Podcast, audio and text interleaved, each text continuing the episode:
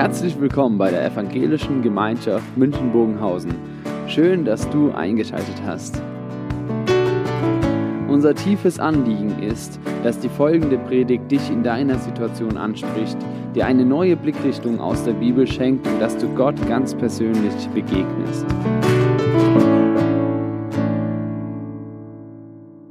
Ihr Lieben, wenn Dinge nicht fertig sind, dann ist das häufig nicht gut und auch häufig nicht hilfreich. Ein Kuchen, der nicht fertig gebacken ist. Oder bei einem Auto, bei dem die Räder nicht fertig montiert sind oder noch schlimmer, eine Operation, die nicht fertig zu Ende geführt wird. Nicht gut, nicht hilfreich. Das ist die eine Seite. Die andere Seite heißt aber, Dinge, die nicht fertig sind, sind Chancen. Ein Fußballspiel, was nicht noch zu Ende geführt wurde, das kann im Ergebnis noch verändert werden. Ein Gespräch, was nicht zu Ende ist, das bietet die Möglichkeit, sich zu verständigen, Klärung zu finden oder eine Ausbildung, die nicht fertig ist, die bietet die Möglichkeit, die große Chance, sich weiterzuentwickeln und noch zu lernen. Es ist also beides, Dinge, die nicht fertig sind, auf der einen Seite nicht gut, nicht hilfreich und auf der anderen Seite ist es eine Chance, dass nochmals gestaltet wird. Ich weiß nicht, wie es euch geht. Ich erlebe meinen Glauben oft als unfertig. Und das ist dann auch nicht gut und auch nicht hilfreich. Wenn Dinge offen bleiben, wenn man den Eindruck hat, das ist es noch nicht. In dem Poetry Slam vorhin ist es so schön angeklungen, wie das aussehen kann, das zu erleben. Da ist manches nicht fertig. Wie erlebe ich es konkret? Ich weiß, dass Jesus der Herr ist. Und ich weiß, dass er die Herrschaft hat. Und ich weiß, dass er gegenwärtig ist in dieser Welt, in meiner Welt. Und doch erlebe ich auf der anderen Seite immer wieder, dass scheinbar irgendwelche Ereignisse, irgendwelche Schicksalsschläge, irgendwelche Menschen das Geschehen bestimmen. Und dann die Frage, Herr, wie ist es jetzt mit dir, mit deiner Herrschaft? Oder ich weiß, dass Jesus die Menschen liebt, dass wir Teil seiner großen, auch seiner großartigen Geschichte sind. Und ich weiß, dass er die Dinge richtig gestaltet. Und doch bleiben dann diese Situationen offen, die mir die Frage stellen, Jesus, und wenn du uns liebst, warum dann manches an Leid, an Unrecht, an Lasten, an Dingen, die das Leben so kaputt machen? Oder ich weiß, dass Jesus gekommen ist und gesagt hat, ich bin gekommen, dass ihr das Leben in seiner Fülle haben sollt. Aber leider ist diese Aussage scheinbar bei mancher Sehnsucht noch nicht angekommen, wo auch so viel offen ist. Und nicht zuletzt, ich weiß, dass Jesus durch seinen Heiligen Geist in mir gegenwärtig ist, mein Leben prägt. Und ich weiß, dass er seine Handschrift in mein Leben hineinschreibt. Und doch scheitere ich immer wieder an mir selber. Und dann ist so ganz viel von mir zu sehen und oft zu wenig von Jesus. Ich könnte noch viele Beispiele nennen. Dinge, in denen ich erlebe, dass der Glaube nicht fertig ist, wo manches offen bleibt und das ist nicht gut und das ist oft nicht hilfreich. Das ist die eine Seite. Und die andere Seite heißt, dass diese Situation eine großartige Chance sind, die Jesus in mein Leben hineingibt, durch die er mein Leben prägt und die er meinen Glauben gestaltet. Also auch beides, ein unfertiger Glaube. Nicht als positiv erlebt und zugleich eine von Jesus gegebene Chance. Paulus, er schreibt im Römerbrief in Kapitel 8, was unseren Glauben ausmacht. Und dabei rückt er in ganz besonderer Weise Jesus in den Mittelpunkt. Und er beschreibt, was Jesus für uns bedeutet und was wir mit ihm haben. Und auf der anderen Seite schildert er dass dennoch in unserem Glauben auch manches offen und manches als unklar erlebt wird. Und er beschreibt es sehr nüchtern, wir sind unterwegs zum Ziel. Wir sind noch nicht am Ziel, wir sind noch nicht fertig. Gott ist noch am Werk in unserem Leben. Und das erleben Christen in zwei Situationen vielleicht besonders. Paulus nennt sie beispielhaft. In unserem Gebet und in unfertigen, unverständlichen Erfahrungen. In diesen beiden Situationen, im Gebet und in den unbegreiflichen Erfahrungen erleben wir, wir sind noch nicht am Ziel, wir sind nicht fertig. Und dann schreibt er, und ich lese aus Römer 8, Vers 26 bis Vers 28, Da schreibt Paulus, desgleichen hilft auch der Geist unserer Schwachheit auf.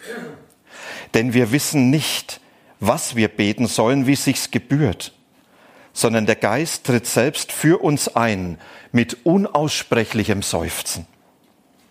Der aber die Herzen, Herzen erforscht, der weiß, worauf der Sinn des Geistes gerichtet ist, denn er tritt für die Heiligen ein, wie Gott es will.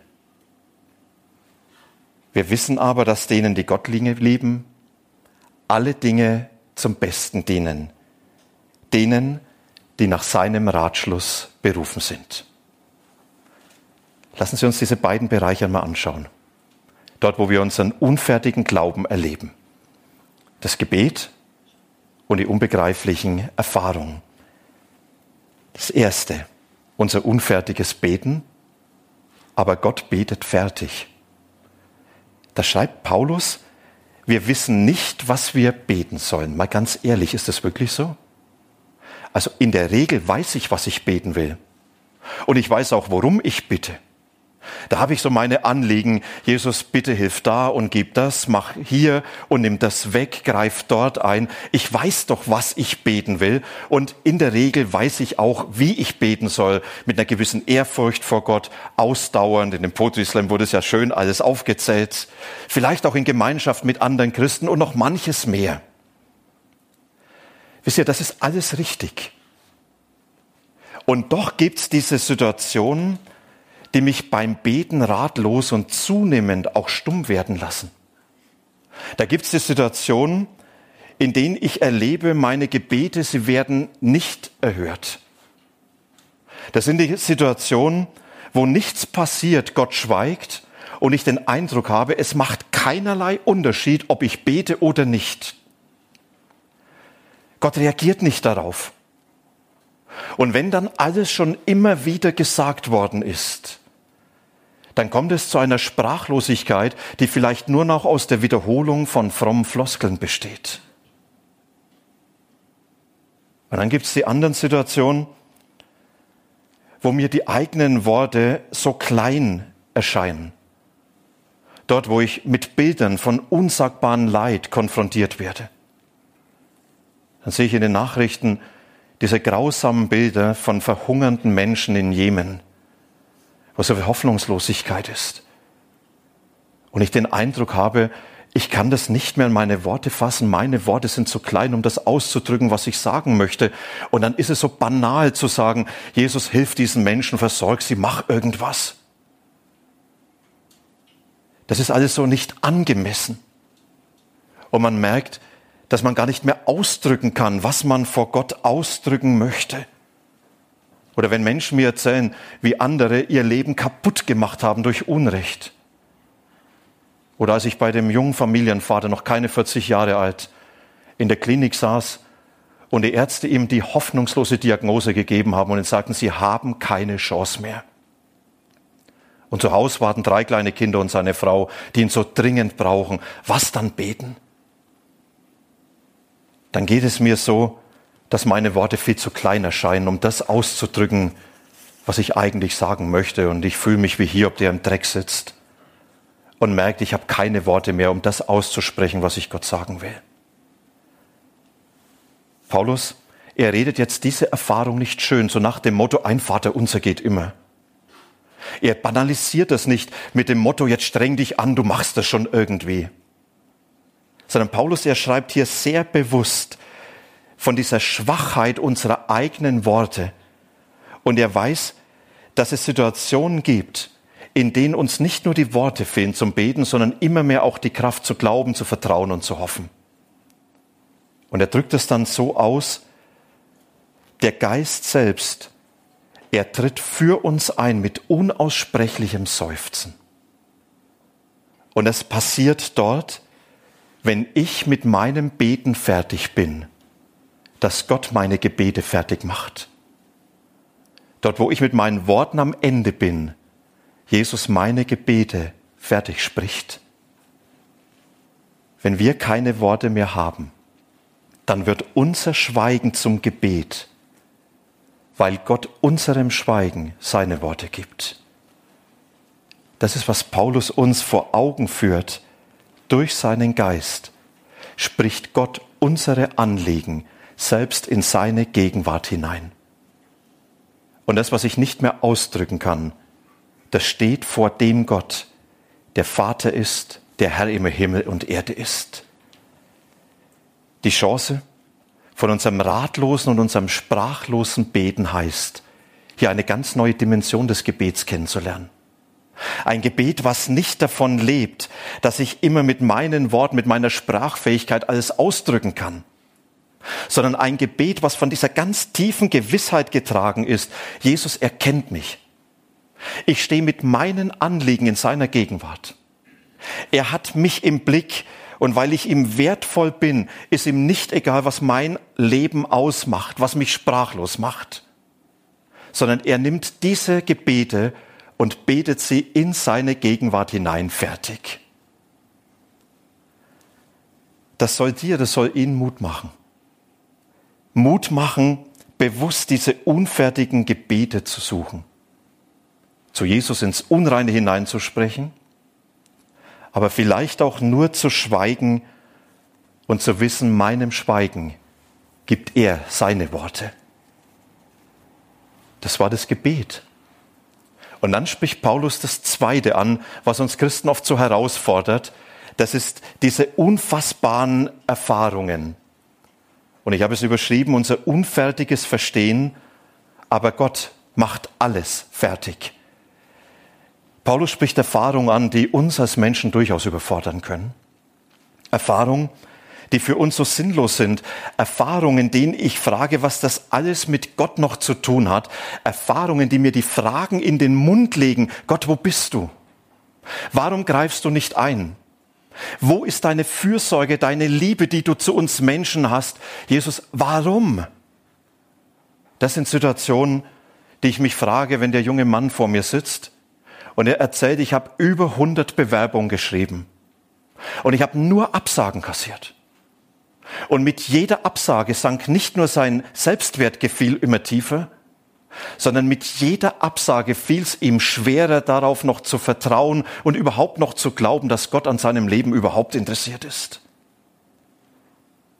Diese Fragen stelle ich, wenn Flüchtlinge, die zu uns gekommen sind, die zum Glauben an Jesus gefunden haben, plötzlich die Abschiebung bekommen und in eine dunkle Zukunft gehen, zurück in den Iran, nach Afghanistan und andere Länder, wo Christen verfolgt werden. Und dann die Frage, Gott, wo ist jetzt deine Liebe? Wo ist deine Fürsorge? Das alles, und ich könnte noch manches nennen, das ist dieser Nährboden für Ratlosigkeit, für unsere Hilflosigkeit, wo wir fragend vor Gott stehen. Und dem setzt Paulus fast provokant entgegen. Er sagt, wir wissen, dass denen, die Gott lieben, alle Dinge zum Besten dienen. Wisst ihr, das ist keine einfache Erklärung. Das ist keine schnelle Lösung. Aber das ist eine große Perspektive, die mein ganzes Leben mit all den Erfahrungen, die mich so sprach und ratlos machen, in einen neuen Horizont, in einen anderen Zusammenhang stellen. Paulus, er ist von der ganz tiefen Gewissheit getragen, mein Gott ist ein liebender Gott. Es ist der Gott, der uns in Jesus begegnet und dort zeigt, wie wertvoll und wie geliebt wir sind. Es ist diese opfernde, diese sich selbst gebende Liebe, in der Gott alles gibt, um uns ganz persönlich diese Liebe nahezubringen. Und er sagt, das bist du mir wert, dass ich am Kreuz für dich hänge. So sehr bist du von mir geliebt. Ich halte nichts zurück. Und Paulus weiß, dass diese Liebe, die mit Jesus in diese Welt gekommen ist, diesen Ratschluss, diesen Vorsatz, wie er es ausdrückt, verkörpern. Gott hat diese Entscheidung getroffen, diese Welt ist von mir geliebt, jeder einzelne Mensch. Du bist von Jesus geliebt, egal was du bist, wie du bist, was dein Leben ausmacht. Du bist geliebt. Und die Gott lieben, das sind jetzt diejenigen, die diese Liebe für sich entdeckt haben und die auf diese Liebe geantwortet haben. Die sagen, ja, ich möchte dieser Mensch sein und ich möchte diese Liebe erleben. Und sie wissen sich mit ihrem ganzen Leben in der Hand des liebenden Gottes. Sie wissen, ich bin keinem kalten Schicksal ausgeliefert. Er hat mein Leben in der Hand. Sie wissen, er ist derjenige, der mein Leben trägt und der mein Leben gestaltet. Sie wissen, ich lebe ihnen entgegen. Und das Letzte, was in meinem Leben stehen wird, ist dieser liebende Vater im Himmel, den ich dann begegne. Und er wird alles zum Ziel bringen und am Ende wird alles gut sein. Alles.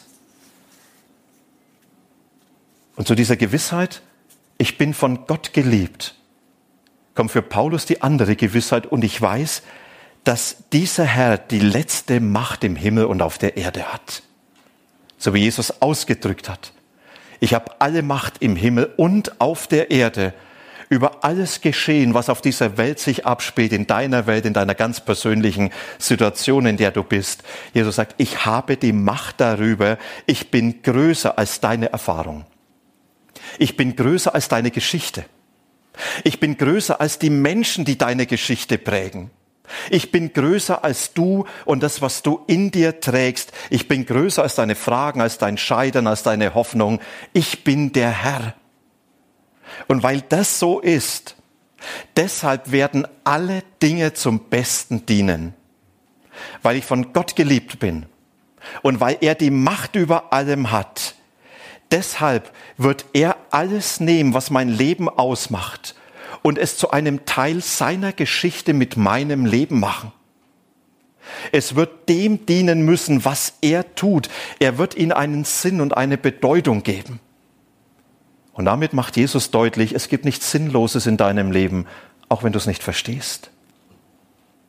Bitte achte darauf. Das heißt nicht, dass die Erfahrungen dadurch gut werden. Auf keinen Fall. Da gibt's viel Schreckliches, da gibt's vieles, was für uns unerträglich ist, vieles, was so negativ ist. Und es ist dadurch nicht besser. Aber es heißt im letzten, dass Jesus aus dem, was so böse und so negativ ist, etwas macht, was seinem Werk dienen muss. Das lässt sich oft leider erst im Nachhinein erkennen. Und im Rückblick wird manches davon deutlich. Einer, der das so erlebt hat, war Josef, diese Gestalt, von der im Alten Testament berichtet wird. Seine Brüder haben ihm das Leben zur Hölle gemacht, verkauft in die Sklaverei. Wir können uns das heute vielleicht ein bisschen vorstellen, wenn wir Fernsehbilder sehen, wo Menschen versklavt werden. Dann zu Unrecht beschuldigt, jahrelang im Gefängnis gesessen. Und als dann seine Brüder zu ihm kommen und Josef erlebt hat, Gott hat das Ganze meines Lebens zusammengefügt und hat was Gutes daraus werden lassen. Und durch meine Geschichte konnte ich dazu beitragen, dass zigtausend von Menschen überleben konnten. Und als dann seine Brüder zu ihm kommen und vor ihn stehen, da sagt Jesus zu diesen Menschen, die ihm das Leben zur Hölle gemacht haben. Ihr habt es dazu gedacht, Böses mit mir zu tun. Ihr hattet Böses vor mit meinem Leben. Aber Gott hat alles zum Guten gewendet. Wisst ihr, es gibt viel Unbegreifliches. Es gibt vieles, was ich nicht verstehe, was so schwer und sinnlos ist. Und Jesus macht genau damit mein Leben und meinen Glauben fertig. Er bringt es damit zum Ziel. Damit schreibt er seine Geschichte mit meinem Leben. Darauf verlasse ich mich. Und am Ende werde ich mit Josef bekennen, Gott hat alles zum Guten gewendet. Darauf vertraue ich. Und jetzt? Der Philosoph, Physiker und Mathematiker Blaise Pascal, er hat den folgenden Satz geprägt. Es ist nicht auszudenken, was Gott aus den Bruchstücken meines Lebens machen kann, wenn ich sie ihm ganz überlasse. Ich sag's nochmal. Es ist nicht auszudenken, was Gott aus den Bruchstücken meines Lebens machen kann, wenn ich sie ihm ganz überlasse. Das ist jetzt die persönliche Einladung für dich. Diese Einladung, dich mit allem, was dich so sprachlos und so ratlos macht, Jesus ganz zu überlassen. Dich damit Jesus anzuvertrauen und ihm sagen, Jesus, ich will mein Leben in deiner guten Hand wissen. Jesus, ich vertraue es dir an. Jesus, du bist größer als mein Leben, du bist größer als meine Geschichte. Bitte, mach was Gutes daraus. Und wenn dir dazu die Worte fehlen, Wenn du das nicht ausdrücken kannst, dann schweig vor Jesus, weil Jesus deinem Schweigen seine Worte gibt. Und vielleicht kann das nächste Lied dir zum Gebet werden. Da heißt es, in deine Hand gebe ich mich hin mit allem, was ich bin, Herr. Denn du, mein Gott, hast die Welt in der Hand und ich bin dein für immer. Jesus, ich vertraue dir. Jesus, ich gehöre dir.